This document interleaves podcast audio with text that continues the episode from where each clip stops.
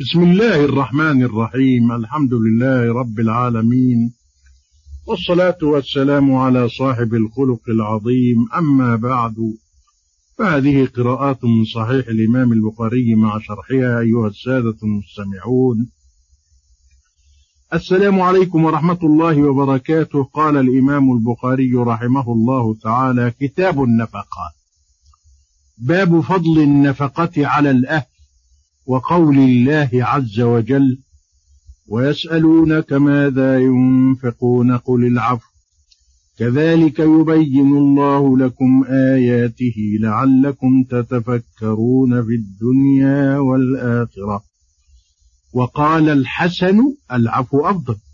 وروى في صحيحه بسنده عن أبي مسعود الأنصاري عن النبي صلى الله عليه وسلم أنه قال إذا أنفق المسلم نفقة على أهله وهو يحتسبها كانت له صدقة. وروى في صحيحه بسنده عن أبي هريرة أن رسول الله صلى الله عليه وسلم قال قال الله تعالى يا ابن آدم أنفق أنفق عليك. أقول وبالله التوفيق.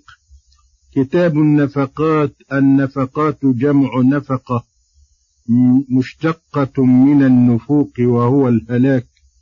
يقال نفقت الدابة تنفق نفوقا هلكت ونفقت الدراهم نفدت. نفقا أي نفدت.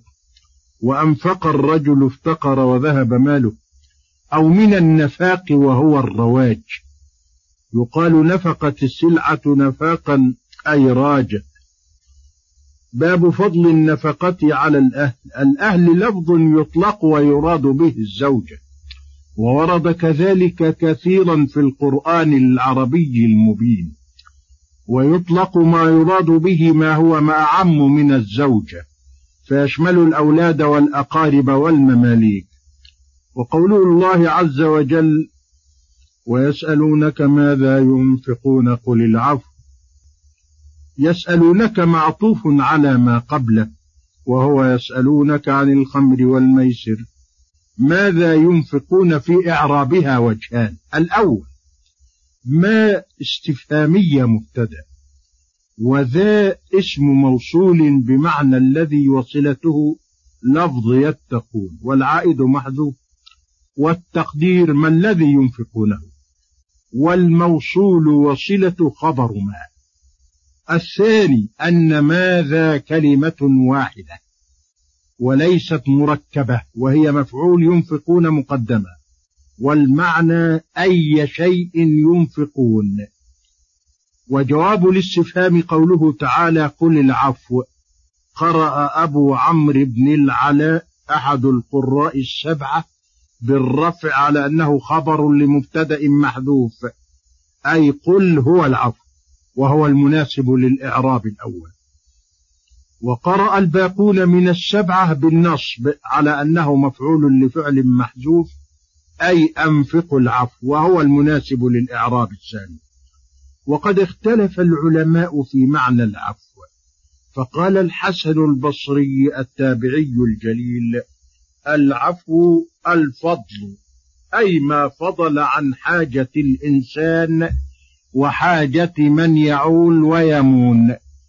أما أن يبذل الإنسان ما له للغير ثم يدع الأهل والأولاد والأقارب فهلا هذا ليس من الشرع ولا من العقل وهذا الأثر المعلق عن الحسن الذي ذكره البخاري قد وصله عبد بن حميد وعبد الله بن أحمد في زيادات المسلم كذلك يبين الله لكم الآيات لعلكم تتفكرون في الدنيا والآخرة.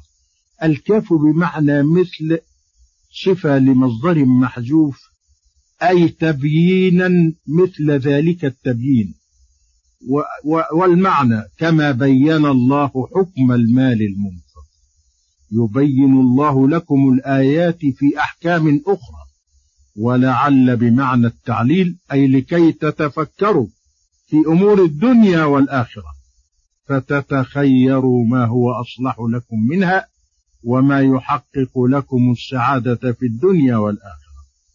الحديث الأول حديث أبي مسعود المنصاري الأنصاري وإليكم شرحا. قول النبي صلى الله عليه وسلم إذا أنفق المسلم نفقة على أهله وهو يحتسبها كانت له صدقة. أنفق يعني أية نفقة. كانت كثيرة كانت أم قليلة. والمسلم المراد به ما يشمل المؤمن. والأهل يطلق ويراد به الزوجة ويطلق ويراد به ما هو أعم من الزوجة كالأقارب. فيشمل الكل وهو يحتسبها جملة حالية والاحتساب قصد وجه الله بالإنفاق وطلب الأجر منه لا قصد الرياء ولا السمعة أو خوف معرة الناس له مثلا. وهذا القيد لا بد منه في كل حديث لم يذكر فيه هذا القيد لأن الأعمال في الإسلام بالنيات ولا يحصل الأجر إلا بالنية. ولهذا أدخل البخاري هذا الحديث في باب ما جاء في أن الأعمال في أن الأعمال بالنية والإثم كانت له صدقة. يعني المراد بالصدقة الثواب الحاصل بالإنفاق. والكلام من قبيل مجاز التشبيه يعني كالصدقة في حصول الثواب عليها. وإنما كان الكلام من قبيل المجاز. للإجماع على جواز الإنفاق على الزوجة الهاشمية مثلا لأن بني هاشم تحرم عليهم الصدقة. فالإجماع قرينة على صرف اللفظ عن حقيقته إلى مجازه فإن كان لفظ الأهل على عمومه فالأمر ظاهر. وإن كان المراد به الزوجة فيلحق بها من عداها بطريق الأولى لأن الثواب إذا ثبت فيما هو واجب فثبوته فيما ليس بواجب من باب أولى. قال الإمام محمد بن, ابن جرير الطبري ما خلصته الإنفاق على الأهل واجب والذي يعطيه يؤجر على ذلك بحسب نيته وقصده ولا منافاة بين كونها واجبة وبين تسميتها صدقة بل هي أفضل من صدقة التطوع.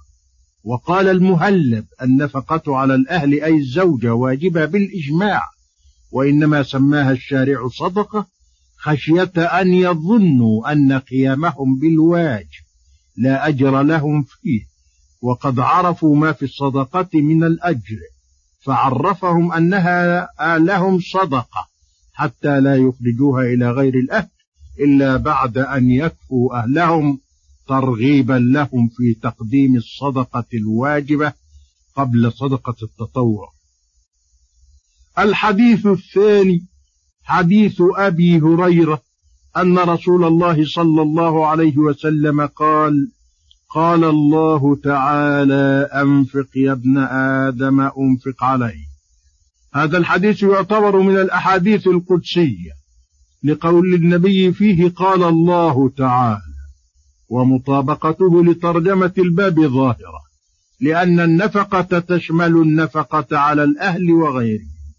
وهذا الحديث ذكره البخاري في تفسير سورة هود من طريق شعيب بن أبي حمزة عن أبي الزناد بأتم من هذا ولفظ قال الله تبارك وتعالى أنفق أنفق عليه وقال يد الله ملأى. لا يغيضها نفقة. سحاء الليل والنهار. وقال أرأيتم ما أنفق الله منذ خلق السماء والأرض؟ منذ خلق الله السماء والأرض فإنه لم يغض ما في يده وكان عرشه على الماء وبيده الميزان يخفض ويرفع. وقد أخرج مسلم الحديث أيضا من طريق همام عن أبي هريرة بلفظ إن الله تعالى قال لي أنفق أنفق عليه وعلى هذه الرواية يكون قوله في هذا الحديث يا ابن آدم المراد به النبي صلى الله عليه وسلم. ويحتمل أن يراد جنس بني آدم. ويكون تخصيصه صلى الله عليه وسلم بإضافته بإضافته إلى الله تبارك وتعالى. لكونه رأس الناس فتوجه الخطاب إليه ليعمل به ويبلغ أمته. أنفق يا ابن آدم أنفق عليك. أنفق بفتح الهمزة فعل أمر. أنفق عليك بضم الهمزة فعل مضارع. وهو مجزوم على جواب الأمر. وهو وعد من الله بالإخلاف عليه. ومنه قوله تعالى وما تنفقوا من شيء فهو يخلفه. صدق الله العظيم وبلغ رسوله الأمين. وإلى شرح القراءة التالية غدا إن شاء الله. والسلام عليكم